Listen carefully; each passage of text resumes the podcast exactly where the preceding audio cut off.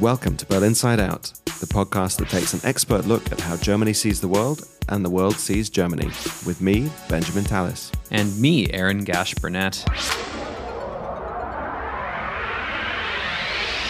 Hello, and welcome back to Berlin Side Out, the foreign affairs podcast with the German Council on Foreign Relations that takes an expert look at how Germany sees the world and the world sees Germany.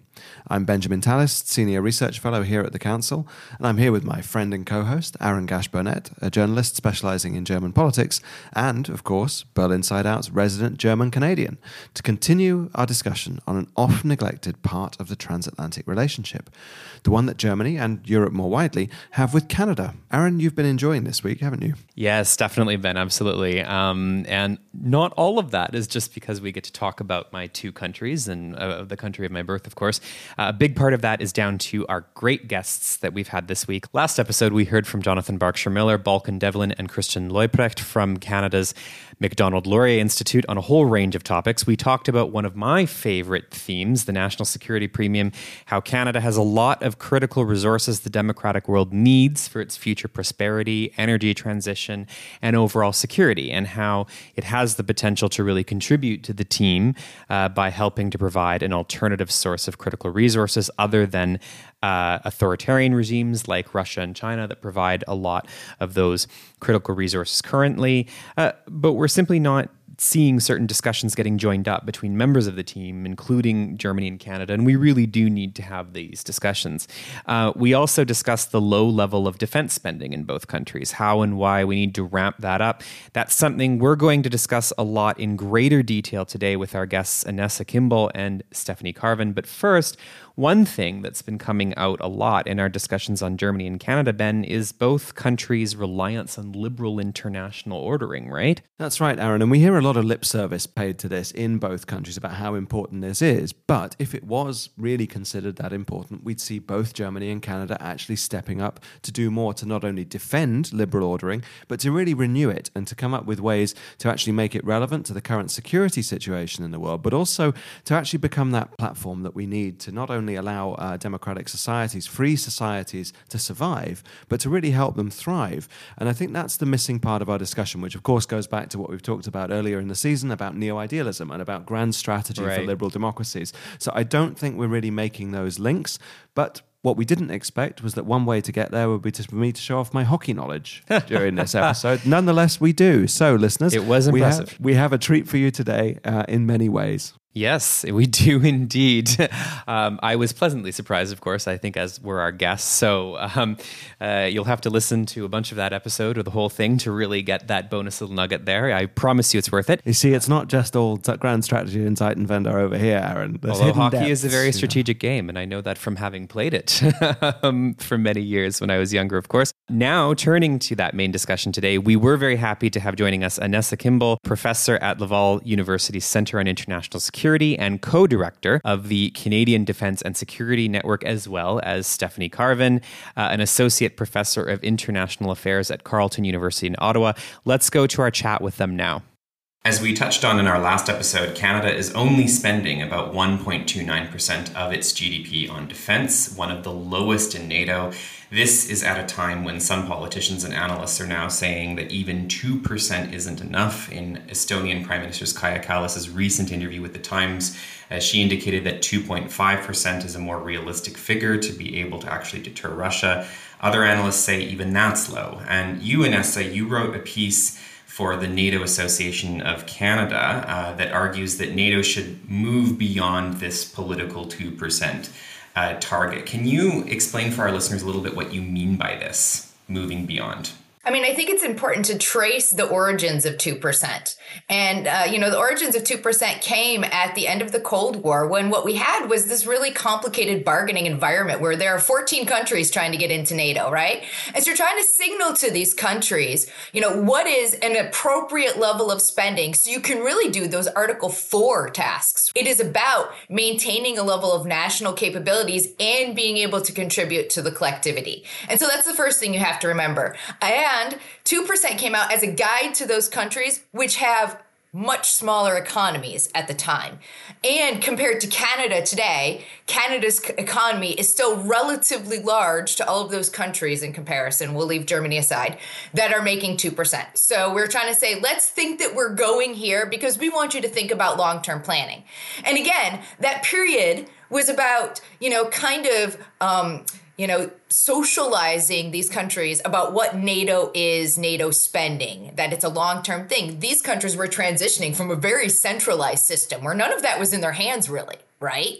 Um, and so at the time, it was really important. And so now you have to fast forward to Wales in 2014, where it kind of makes it into the official, um, you know, paperwork and everything. And again, still, we're in this this moment in 2014 where you know um, Russia is acting uh, in Ukraine for the first time, right? So it's the first time the actual 2% makes it into something. And at that point, it became a commitment, but it had kind of a 10 year tag on it, a loose 10 year tag on it. So we're kind of telling countries, you've got to go from what we think now is a norm we want you to do to a real political commitment. And so this is also a nice way to kind of follow and trace the emergence of a norm to a policy.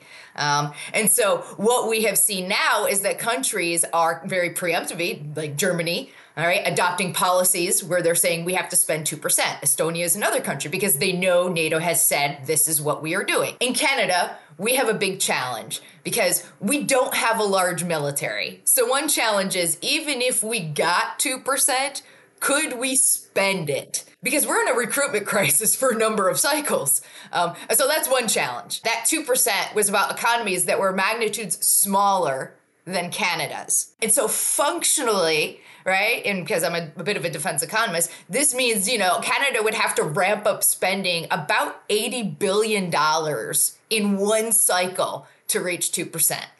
That's a lot of money right? That's a lot of money for any country, right? And so again, what you have to realize is that in Canada, there's just there's not that appetite, that much appetite for defense spending because we're also fundamentally in a different geographic situation than most of our partners in Europe.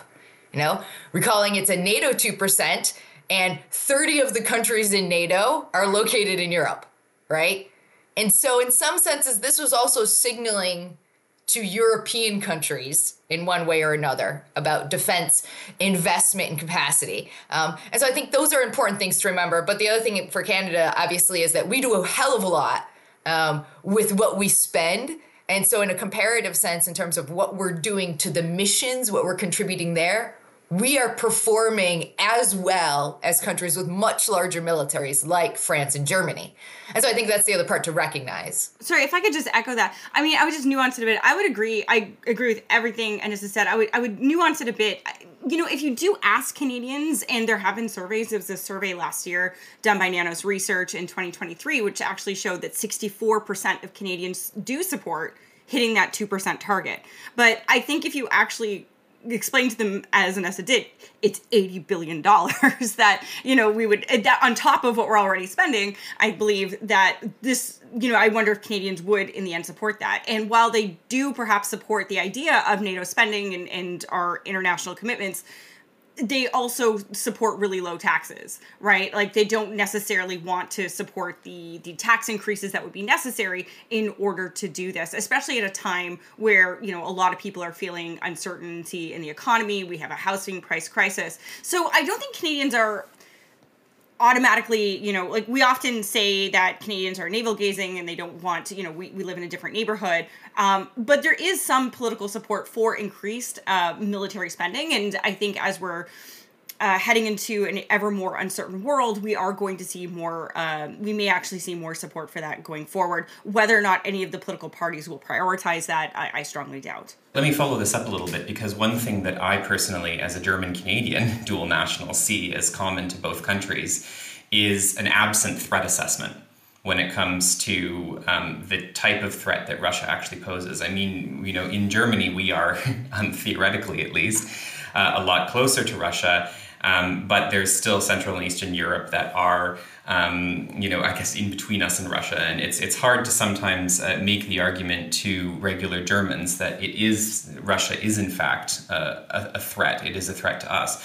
But at the same time, when I say theoretically we are closer to Russia, we of course have the Arctic. Um, this is a common area with which Russia and Canada are the two largest uh, countries uh, in the world. So uh, sometimes I also think that uh, when it comes to, as you're saying, Stephanie, about uh, are Canadians willing to put some skin in the game and put some money uh, on this kind of stuff, that part of that is because I don't necessarily think that we're having um, the kind of, of conversation about Russia as a threat in Canada that we potentially uh, need need to have, and that's something that seems to be common to both countries. Um, what do you think is necessary? Um, uh, in, in order to bring that conversation in a way that the public is really going to really going to understand this and this is something I think that can apply to both countries actually. I mean, my sense is that the, the Arctic we know is an issue that speaks to most Canadians and, and most citizens. I think that the challenge of the Arctic for most Canadians, in my view, is that there's a, there's a mix of, you know, um, not wanting to kind of securitize the Arctic, but also wanting to, at the same time,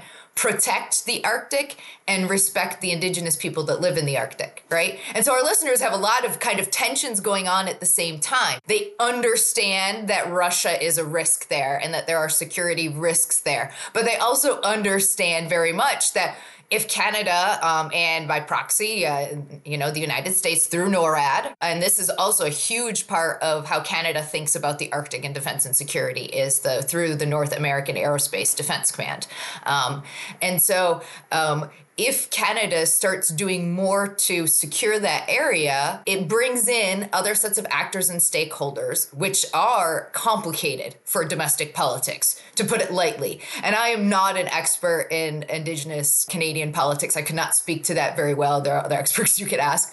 Um, but I know that this is something that Trudeau and our government stumbles with um, repeatedly. And so there is that aspect. Um, and I think that Canadians, you know, when it comes to thinking of it, and, and you know, I agree with Stephanie completely that there is this kind of, um, they care about defense and security.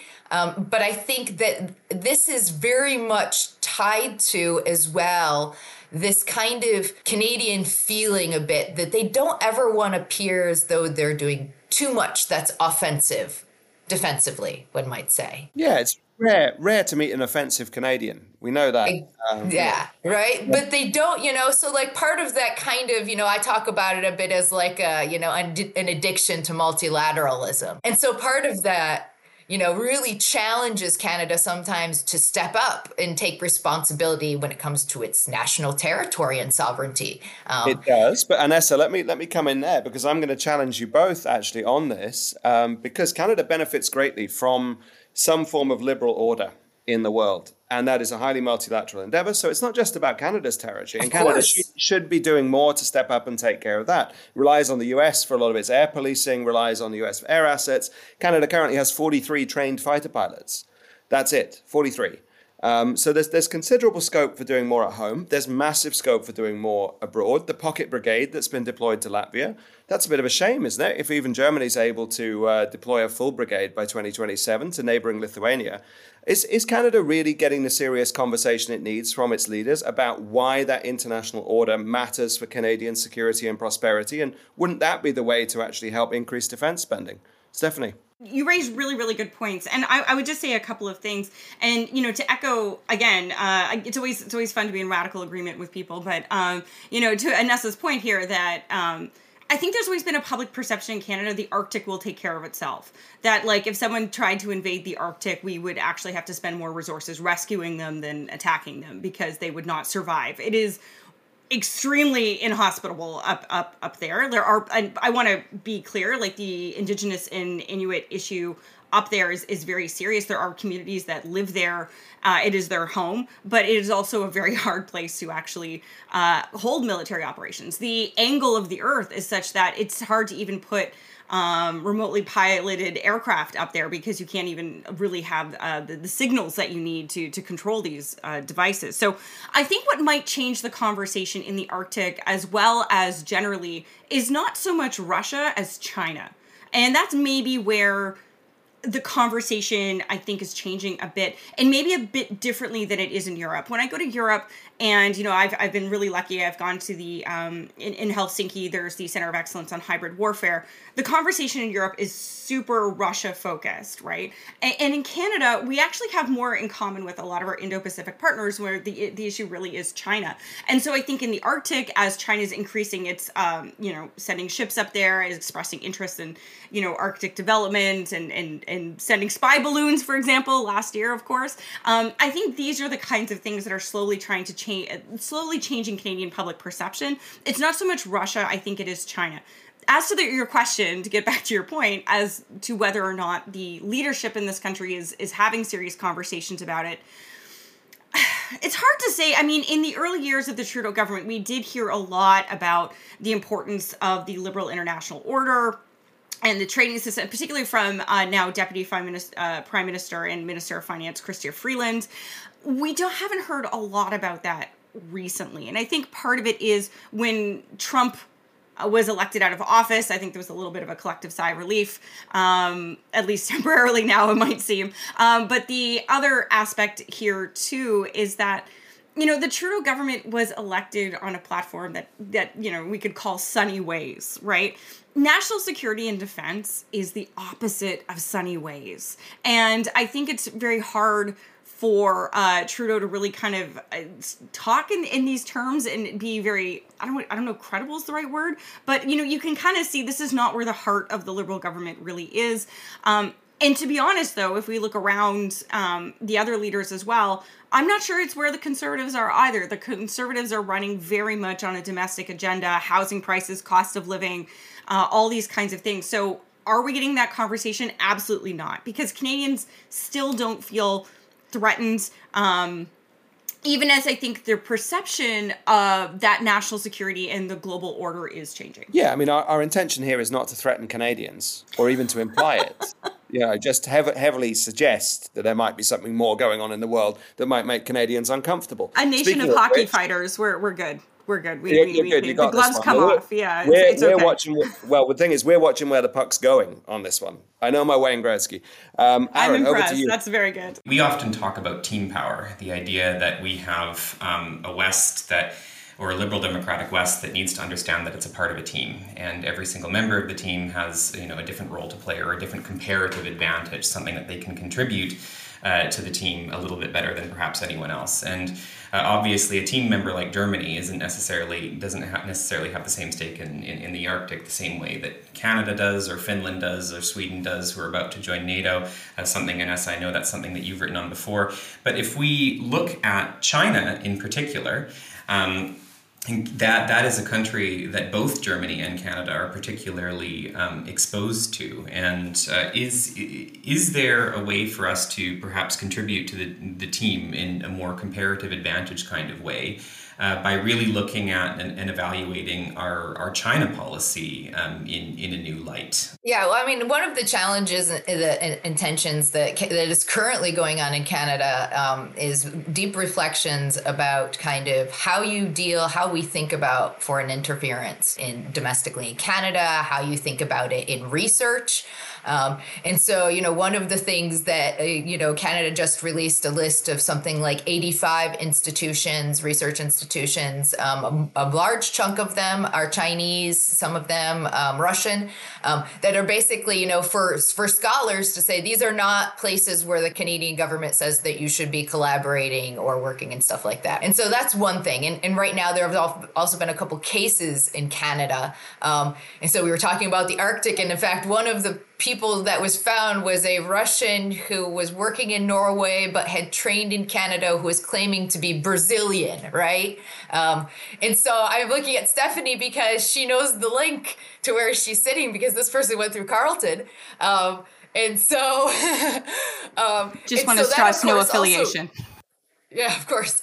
But um, but that made headlines, right? This person went through Carleton and University of Calgary, so it's a bit of like, oh, they managed to go through two, you know, quite highly respected Canadian institutions. How did this happen? You know, um, and so I think that that's one thing that Canada is now trying to navigate in the Chinese case.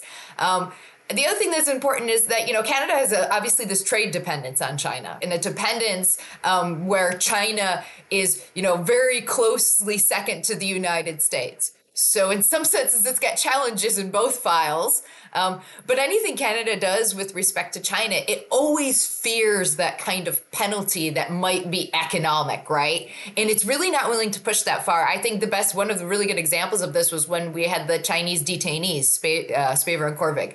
Uh, Canada really didn't manage to do a whole lot until some of the other countries got together and really started to put pressure and exert things. For more than a year, there was a lot of kind of pressure at home, really went nowhere and then all of a sudden kind of we saw germany we saw you know biden you know uh, picked up and you know and then this kind of pressure mounted and we saw traction and movement in the file um, and so i think that's one thing that, that i would know is that it's really a challenge for trudeau to figure out how to deal with that right? How to walk that line in one way or another. Um, and it, it ended up being essential to have German and uh, French and American support in terms of freeing those detainees. I wish there was a better recognition that Canada always speaks louder when it speaks with its friends. Right. And I wish this was a point that we could uh, stress further and see our leaders say that. Um, and, and to Ines' point, I mean, we saw that in the fall of 2023 when Trudeau stood up in Parliament and all of a sudden out of nowhere says, "Oh, by the way, India assassinated a Can- you know someone on Canadian soil, and we're not happy about that." And then um, I was actually in Europe that week when that happened. And and it's not always easy to get meetings with the EU as a Canadian but uh, I was very popular that week. And um, when I spoke with, with the EU they, they were kind of stunned that this happened. And uh, I think the thing that we felt in Canada was an immediate lack of international support right? Um, if you look at the various statements um, they were very uh, gentle, shall we say? Um, you know, the Americans said yes, we are aware of this case, uh, or you know, um, the Brit, uh, the British statement, um, which came from the foreign minister, I believe, didn't even use the word India. Um, there's a lot of real caution about this in, in terms of what happened, and so, um, and I think Canadians really felt alone and they felt abandoned by this, and so, uh, you know, we have seen efforts in the past. I don't think that that effort has been consistent, but you know what Anessa was talking about initially was um, this idea that you know we were really trying to build coalitions around arbitrary detention um, of individuals who are are captured abroad, right? And this was you know I, I thought a really good initiative that you know to get Western countries on board that every time you meet with you know a country that is holding citizens arbitrary you know that are deemed to have been arbitrarily detained you bring this up in your meeting right and if the you know all the eu countries do it if the united states does it if australia does it japan does it you know, uh, Canada does it. That's a really powerful tool that you can have if we kind of work together around these things. And I think this is something that Canada and perhaps Germany could be pushing for. It doesn't always have to be formal alliances, but just these kind of principled stances. You aren't the kind of low hanging fruit. I, I do worry that in this world where we're not working, uh, together that Canada really is this low hanging fruit that can be an example. You don't want to take on the US, you don't want to take on the EU. Well, you're willing to take on Canada because, you know, we're not formally in any of those organizations, right? So I think that um, we saw this during the, I think it was at the 20, 2017, 2018 Saudi spat, we called it, when Saudi Arabia suddenly just kicked out all Canadian diplomats and, and severed relations with Saudi Arabia. Um, we saw this with the two Michaels that um, you know Anessa mentioned. We saw this with India, and this is going to continue, right? So why? Where's our foreign policy on trying to promote this idea of better cooperation, not necessarily always through alliances, but through just principles of basic friendship. Absolutely right, and this is something we've we've written on quite a bit, and the links you can find in the show notes to that about Germany needing to become a team player. Because Germany is not really yet a team player. And this is the idea that we have these friendships with like minded countries, which we don't use, which we don't actually leverage for all that they're worth. And we, we had a session in Berlin with um, group of Canadian experts who were over from the MLI, the Macdonald Laurier Institute, and also with the Canadian Embassy. And one of the common um, things that came out of this discussion was just how low of a priority Germany and Canada are for each other, despite having so much in common. And for all this new quest that we have to influence the swing states of the world, to find new partners and so on, it seems as though there's there's a lot of un, almost unknown friends much closer to us that we could be using. However, I, I get the feeling that for all you know, sunny ways is one way of leading. There's there's other Canadian ways of leading, and I, we're, we're going to go full hockey again here. Um, Maurice Richard, the Rocket from back in the back in the day, the Habs captain, legendary hockey player, who of course led led by a quiet example, by doing, by toughness by by a resolute character that actually gave the signal to his teammates that he was willing to take the hit for them and take them where they needed to go. Germany's not really been doing that. I mean, Anessa, you mentioned earlier in the, in the show, two percent. Well, in, you've said you know it's it's an aspiration for smaller countries. That's not really how that's understood in Europe. I have to say it was for everybody, and Germany didn't even get close, and it's still not guaranteed to meet it for beyond two years. So my suspicion with a lot of this is that if we actually individually started stepping up and actually meeting the things we are supposed to do, plus looking around, understanding who our teammates are, we might have an easier time of it. We might actually be able to, to work out how not to become the low hanging fruit, how not to become isolated. So that, that's something I think we'd be interested to push. But from both your points of view, what are the obstacles to that? What are the possibilities that you would see? So where's the opportunity and where's the obstacle? Clearly, I think that one of the opportunities that Germany and Canada should be seizing upon is going to be, you know, nature, uh, NATO's kind of uh, embracing of this agenda on um, how climate change is a collective defense issue right? And I think that that's one place where both governments, um, and th- uh, we know that climate change speaks a lot to the Canadian public. And just to give you an idea of the comparison, I'm in a, I'm in a, a different pro- uh, research project right now where we look at electoral promises. And so the last two Trudeau minority governments together have 913 electoral promises that they made. Um, and so I'm part of a team where we're examining all these electoral promises. And so I'm heading um, the group that's looking at national defense, foreign policy, and international trade, right? And so two things immediately stand out. On these 900 and some promises, over a hundred of them are on climate change. And so to say that that has become uh, an agenda issue and something that Trudeau has really, you know, kind of put his hat on would be understating it. Um, you know, and I think the second thing is when you look at national defense, there's amazingly few promises. And I think that this in foreign policy, so grouping them all together, we ended up with about, I think, 70 promises. So not as many as one might think. Um, right? Out of 900 and some. Um, and, you know, in a lot of them, the other thing you have to recall, in, in Canada, one of the challenges that neither of us have spoke to, but, you know, we have a challenge of the professional culture in our military forces. And this has affected our capacity to recruit. Um, it's affected our capacity to, retain, uh, to retain. And we also have a, a crisis with our veterans, a veterans homelessness crisis, right? And so these very much serve as deterrents, right? To dissuade people to think about going into the armed forces. And this has huge systematic ripple effects across our capacity to defend, our, capacity to contribute to NATO. So, this is something also that I think is a challenge to Trudeau, really, um, getting out there. Because what it's meant is that there is. Um, there's toxic leadership there's frequent changes to leadership in our military. And so you don't have that stability, right? That really lets you continue to collaborate and be partner in some of those things. Um, and so we have good individual leaders, but I mean, when you have a systemic structural issue, you know, you've kind of created this weak foundation. Um, and the, obviously, the other thing, and we've alluded to this a little bit, is is you know uh, defense spending. That simply in Canada, it, it's difficult um, to, and like I say, to the extent that Trudeau is linking defense to climate change, it's going to help him because we know our voters will eh, will actually pay more taxes if they know that it goes towards climate change and reducing climate change and all of that, right? And so, to the way that you can kind of link up these two, uh, maybe not um, very apparent bedfellows. Um, I think that this is something that is, you know, uh, in both countries, I think speaks uh, to to the democratic publics. Very interesting, Steph. Before we come to you, Anessa, just just give a, give our listeners an idea. Out of 900, or out of 100, or out of 70, roughly, what is the Trudeau government shooting at?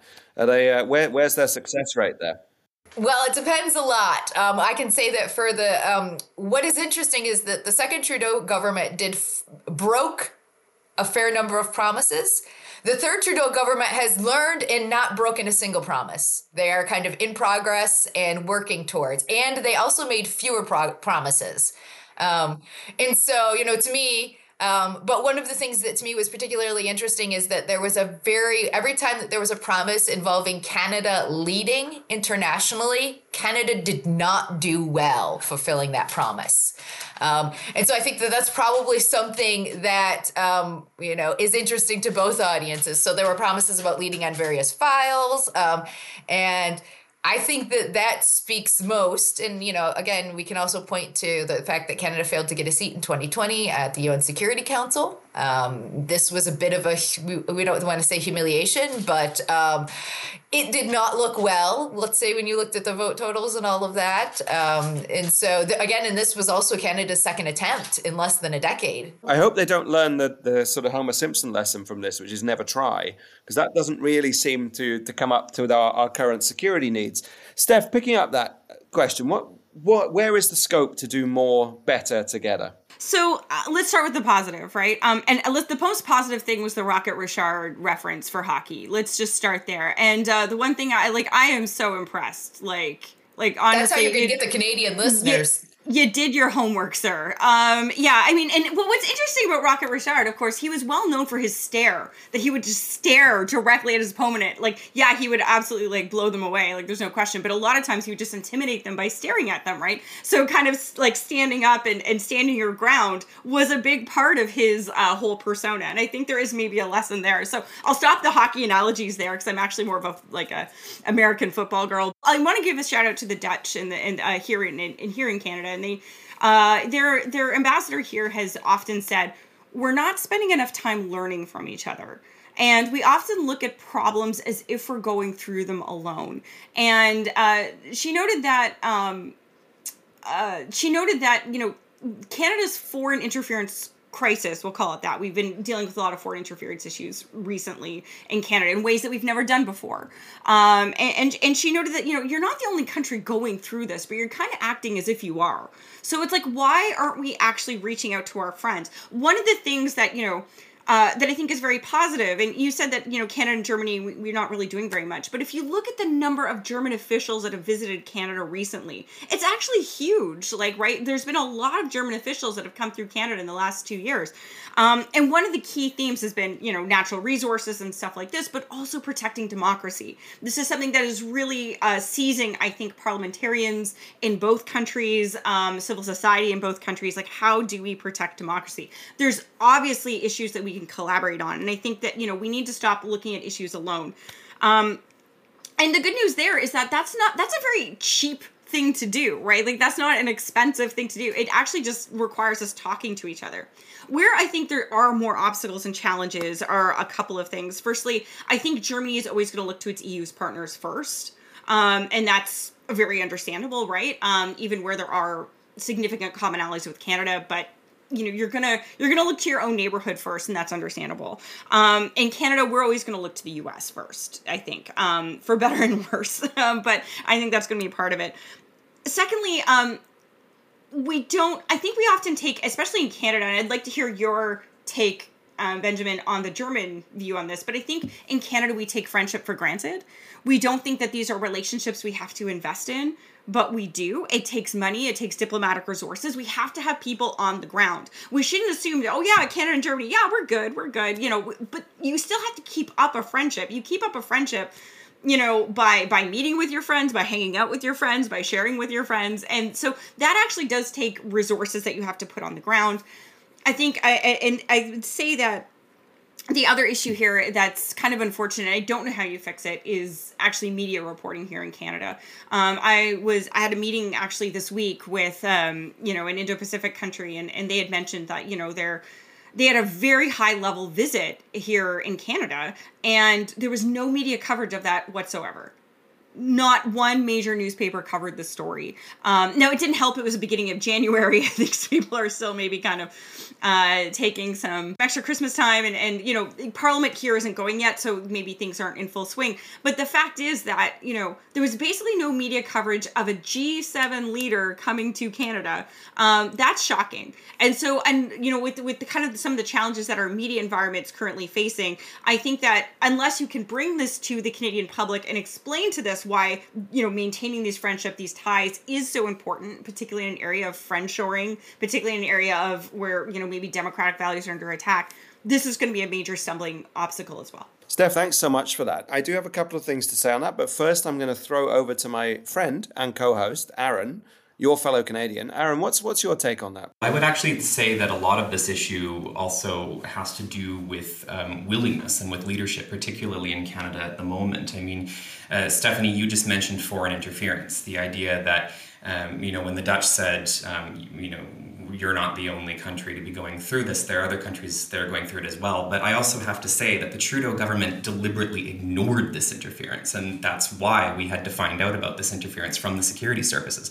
There was no willingness to confront this interference, let alone go talk to an ally about it. So that's one thing that I see uh, as being an issue right there. Um, if we go to uh, the Trudeau government, their aspiration of leadership on questions of climate change and security, I mean, on one hand, I think that this could get very difficult domestically because I do actually think that the issue around um, uh, taxes and that whether Canadians are willing, in fact, to pay the carbon tax. I mean, right now the Conservatives are ahead in Canada, and one of their biggest slogans is axe the tax. So, and this is certainly resonating um, with people. And I come from out west, which is, of course, a conservative stronghold. So, this particular point is much more salient out there than perhaps it is.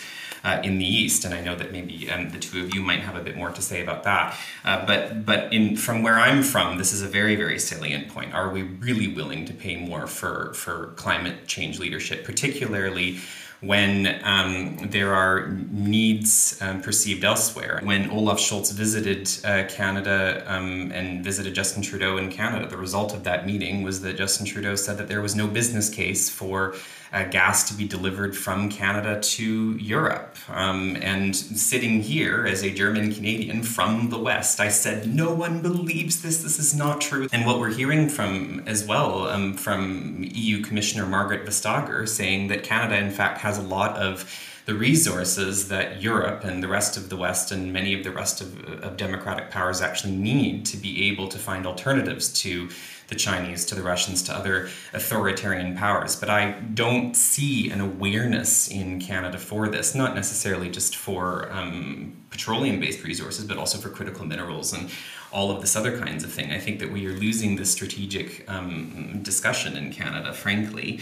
Um, and when it and, and I think we see some of the same problems when it comes to the Security Council. The it was not a surprise to me that we lost that particular vote because the Norwegians are were paying 0.9 percent of their GDP on ODA at the time, overseas development assistance at the time. The Irish were paying more. The Irish had more.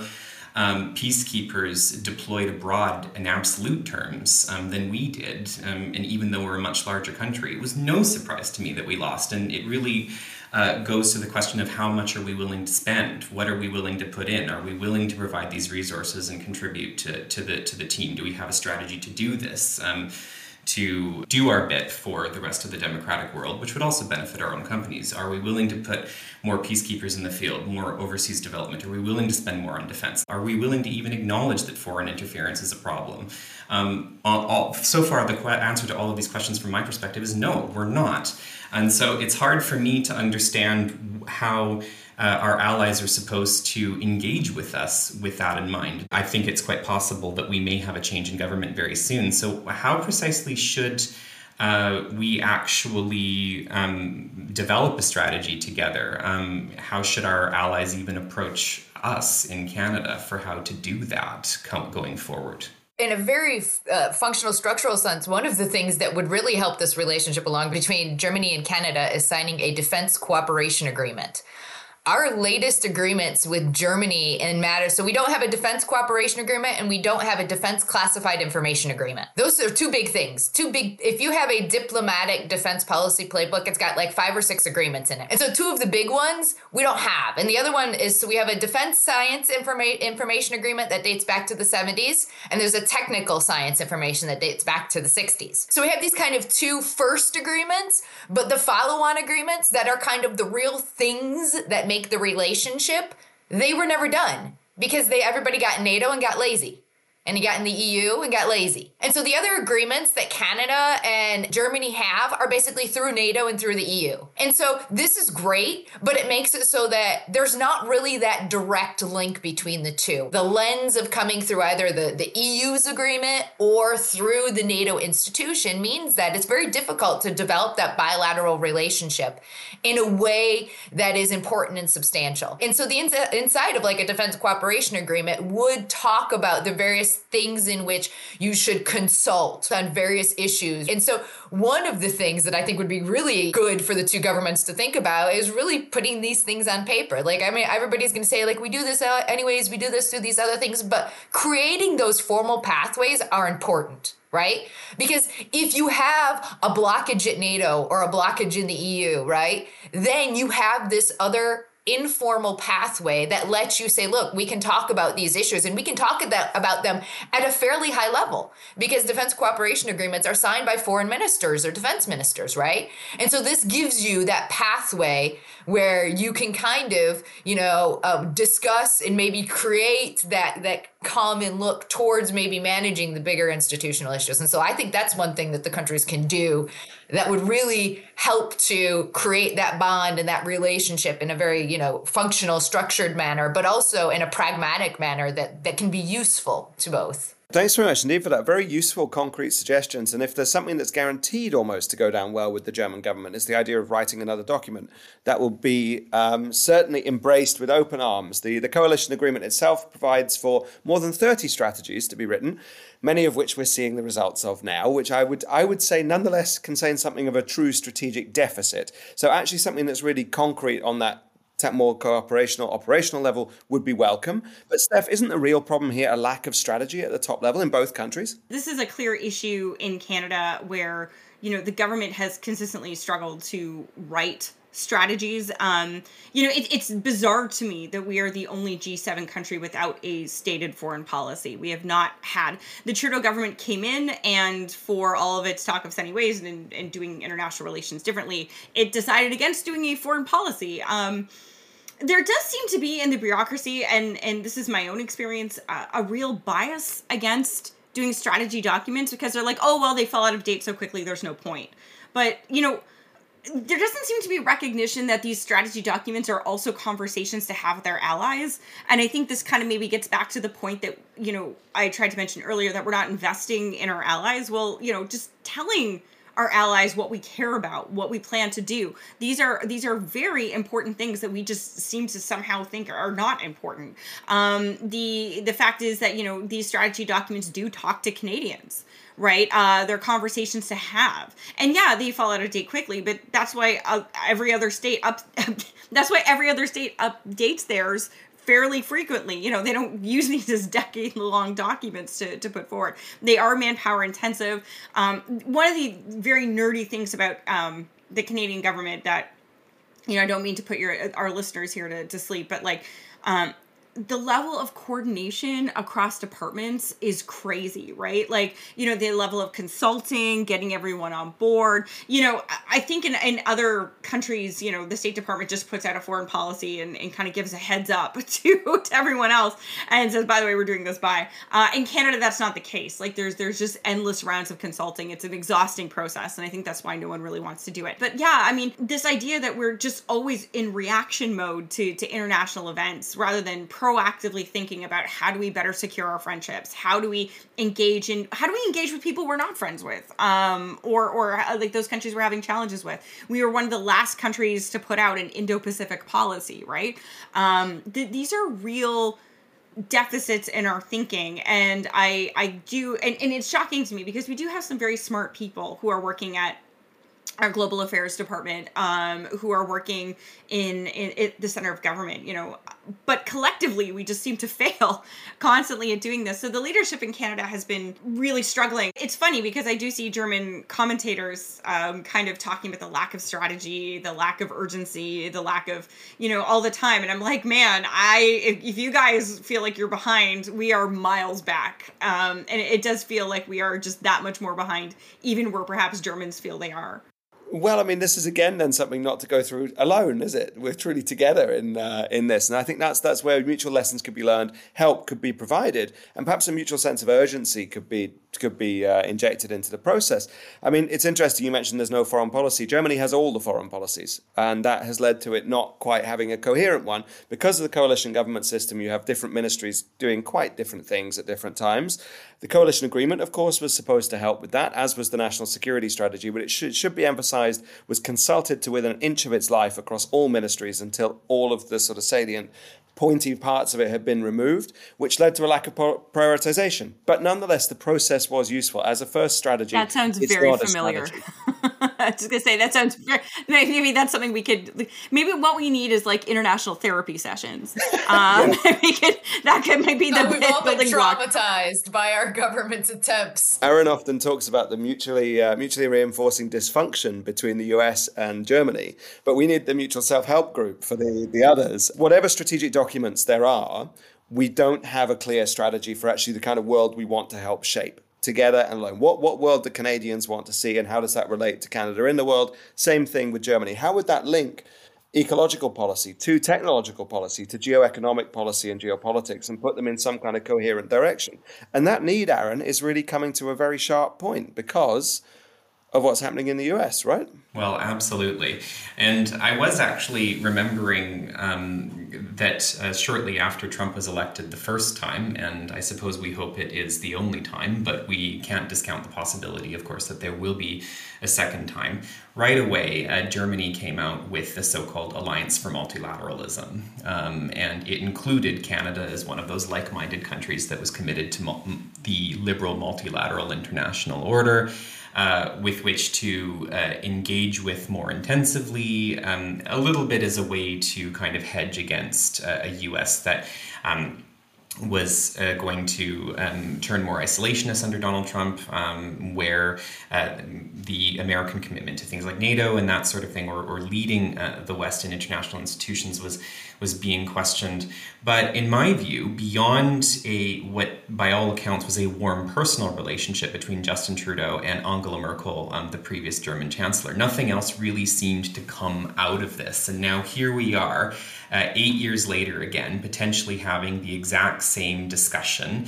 Um, trying to figure out if there's actually a way to put a strategy together for exactly this, as Ben is, is talking about. So, what needs to be different uh, this time? I mean, I know, Anessa, you just spoke about the possibility of a defense cooperation agreement. That's a, a, wonderful, concrete step that's there. But what else also needs to be there, including outside of the realm of, of, of defense uh, as well? If we talk about economy, technology, um, diplomacy, those sorts of things that are important to both Germany and Canada my couple cents would go towards um, thinking about greater collaboration between uh, the defense industry sectors in both countries. I think that there are a multitude of opportunities that would be available between, um, you know, because most of the focus tends to be in Canada and kind of that US relationship. There haven't really been very many attempts for Germany, Canada, and other similar countries to think about even developing uh, any sort of military equipment. So I think there's probably, you know, options there that are kind of outside of what we might think about classically. Um, and this could lead to something that would be a little bit more structured and long term.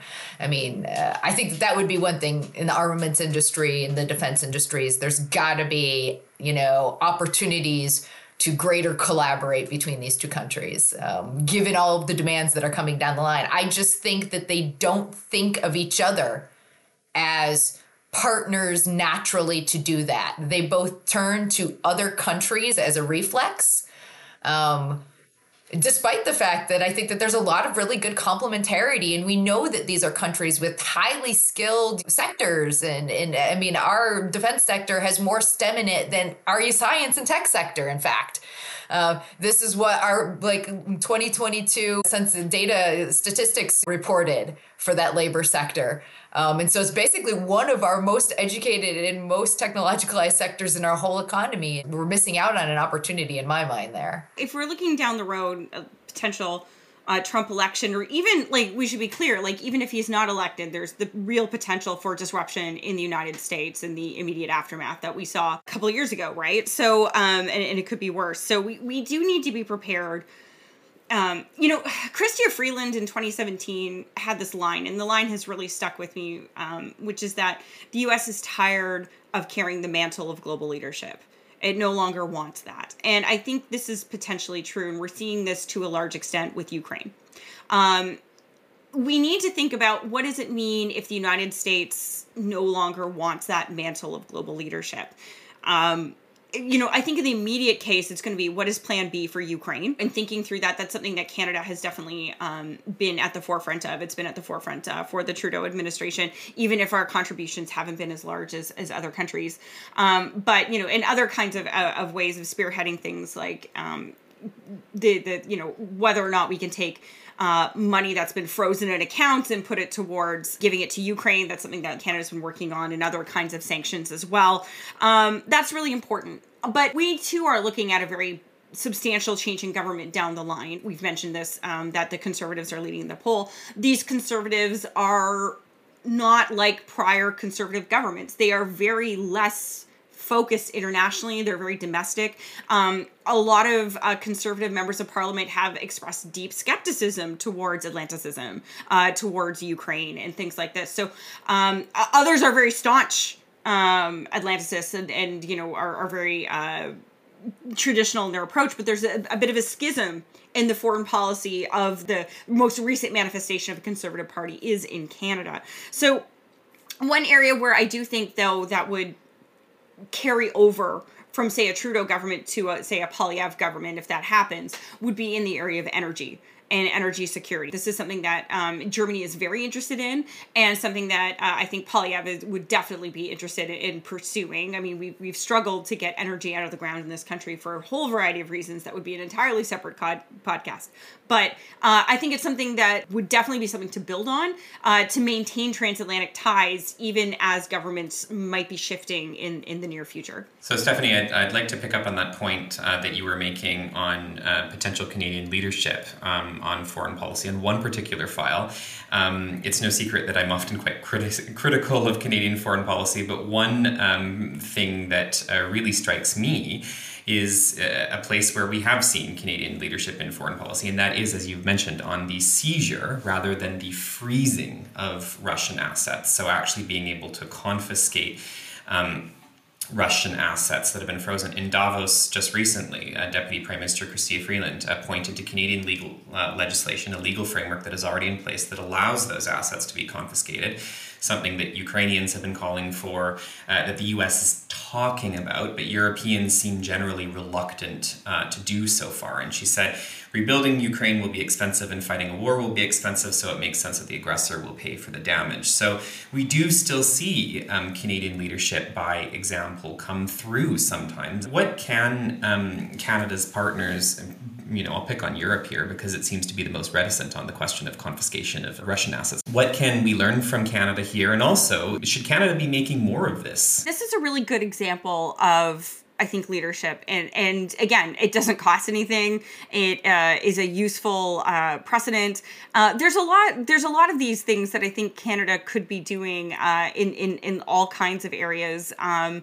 uh, you know I, I, think back to you know the late 2000s when uh, Canada you know led a initiative at the United Nations that led to the responsibility to protect uh, doctrine, which I'm not sure how useful that was, but it changed the conversation around um, intervention, right, and sovereignty and things like that. So, you know, these are the kinds of things that that, that we can be doing. Um, but getting back to this issue on on this the the the seizure, one of the challenges I think we have in bringing this forward is that Canada's really good at passing legislation. It's really good at sanctioning things, but it does not have appropriate enforcement mechanisms, right? Um, and this is one of the areas where we've we've really struggled. That you know we can we can you know sometimes I'll joke here that um, I think can- Canadian foreign policy is really two things, and it is a loud noises and b sanctions button.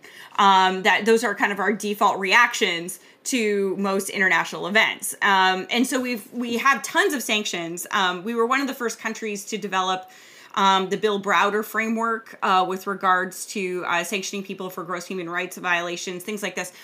But unless we're in, in, investing in the resources necessary to pursue those sanctions, this is not great. So I think one of the things that Canada could do in this space would be to, you know, why aren't we organizing better forums on how we actually enforce this? We know that one of the most significant challenges that Ukraine is facing right now is that Russia has been very successful in evading the sanctions that are there, right? So what are we doing to improve enforcement? Um, what what are the lessons that we can take? Can we bring a roundtable together so that you know not only improve uh, the West's ability to enforce sanction, but to also improve our own? I think this would be uh, not to use the Chinese expression win-win, but it would be a win-win uh, situation and something that I think we could do. So yeah, more of this. Like this is just basic stuff that I think we can do in, in, kind of trying to push things forward in ways that would not only be useful for the West and the EU and Canada, but also Ukraine. In terms of the future transatlantic community, I think the other thing we didn't really discuss is we're having 75 years of NATO. Um, we're celebrating 75 years of NATO. Um, and so this is a reason to kind of celebrate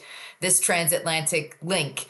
And so I think that this is something that both Canada and Germany can can speak to, um, can use as a way to kind of kind of re-cement that relationship um, and think about ways in which we can go forward. This is the perfect moment um, uh, to to do this, is particularly as Germany is trying to make this turn in its foreign policy. Canada is struggling. It seems like it would be a good moment for them to kind of say, "Look, seventy five years we've been doing this together. Now let's really start trying to do it together, right?"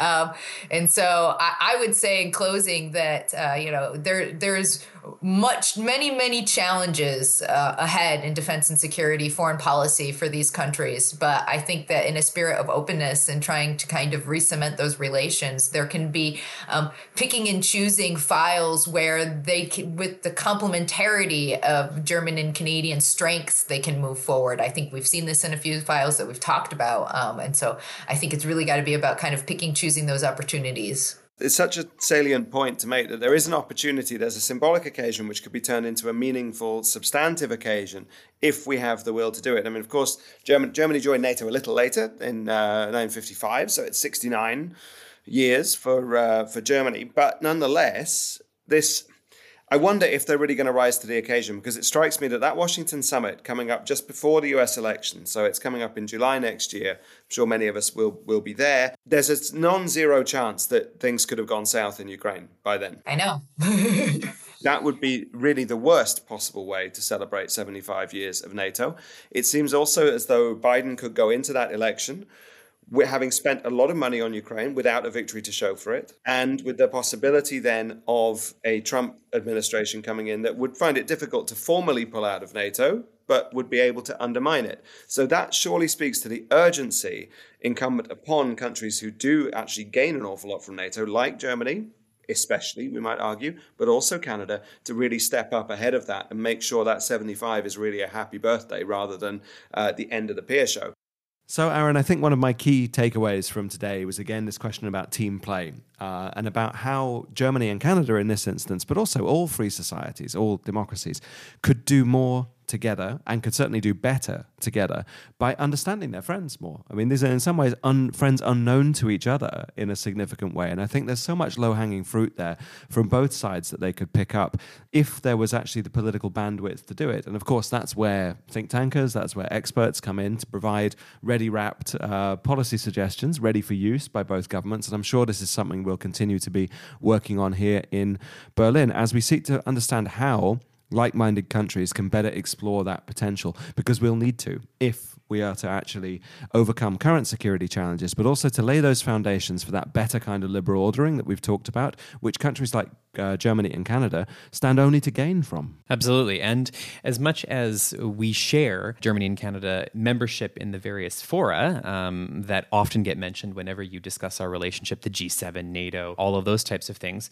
um, I think we heard in that discussion, particularly uh, Anessa's point about a defense cooperation agreement that um, we still don't have between Germany and Canada. That's a, a great suggestion for a step to take bilaterally. So I think that we also need to keep in mind that there is that bilateral aspect that um, there's always something to work on. Something that I also remember hearing from a Canadian diplomat uh, here in Berlin was that when she first got here, it wasn't entirely clear, um, you know, what was she to do because there wasn't a lot of contention between uh, Germany and Canada. Um, she had been in posts before where there was a lot more contention and there were a lot more. Um, the relationship was more tense. But here, um, I think sometimes that we, we really need to be looking for for for more ways to actually um, make more of this relationship. I think that came out very clearly these last two episodes. It certainly did. And this highlights a wider problem in international affairs that if it's not a problem, it's not an issue. Right. Yeah. And actually, we need to start proactively getting on the front foot and looking for opportunities rather than just firefighting the uh, the threats that are out there and the difficulties. And so, really proactively getting out there and seeking opportunities for better cooperation is again something that our intellectual community can help with. But it will have to be things that resonate with uh, the diplomatic corps, resonate with the political establishments in both Berlin and Washington. And one piece of unsolicited advice, as ever, for the Chancellery and, and our listeners here is do bone up on your hockey knowledge. It apparently goes a long way. Mm-hmm. Yes, and we can say say that's also true. Uh, well, hockey knowledge will go a long way in Ottawa, I think, particularly as well as Washington. But precisely, this really comes down to what we've been talking about in terms of having a grand strategy, and allies are such a key part of that stra- of that strategy, as opposed to simply uh, firefighting where where relations are more tense. So uh, we hope that there has been a lot that you've gained from this particular discussion on that. Indeed. And this brings us back more seriously to the point about vision that we've been talking about again since the beginning of this season of BerlinsideOut. That without that guiding vision for where you want to go, for the kind of country you want to have, but also for the kind of world that you want to help shape, then any road will really take you there. And some of those will take you over some pretty rough terrain. So instead of that, where's the grand strategic thinking that we actually need to foster between us and that can be best done if it's with allies in mind from the ground up? And also, indeed, from the top down. We do need to see some political leadership uh, here as well. But I think that when it comes to allies like Germany and Canada, this really should be easy if the will is there. And Ben, we are actually uh, close at this point to the end of our season uh, here on BerlinsideOut, the very first uh, season of the show. Thanks so much to our listeners for joining us uh, this entire time. And uh, we now want to bring it to you. Uh, we actually want to give you the opportunity to ask us some questions here on BerlinsideOut that we will answer on our final episode of this season, don't we, Ben? That's right, Aaron. Not all of them, of course, only the good ones. So make sure your question's one of those. yes, exactly. So we're including a link in our show notes on this particular episode, which will guide you to a place where you can ask us questions um, on X, formerly known as Twitter. And we will take uh, your questions and we will be answering them uh, as uh, part of our final episode for this particular season. So if there's something you really want to ask us uh, or about certain thoughts that we have about anything that we've discussed this season, please do go there and add it in. Absolutely. We're looking forward to your questions, to your comments too. And we look forward to engaging with them on that last episode of season one. Do feel free to tag us on Twitter. Uh, our Twitter handles are in the show notes. And tag our associate producer, Julian Stöckle, as well, to make sure that we don't forget. he keeps us on track. So, thank you so much to all of our guests for joining us this week for our look at an underrated but important relationship. As always, you can find out more about them and some of their recent work in the show notes. Special thanks also this week to WISE Canada, that is Women in International Security, and WISE Canada Chair Erin Koenig. We encourage you to check out the depth of great expertise WISE chapters around the world have to offer. You can find a link in our show notes as well. Join us next week as we check in with Washington. Until next time, auf Wiedersehen, tschüss, au revoir, and goodbye.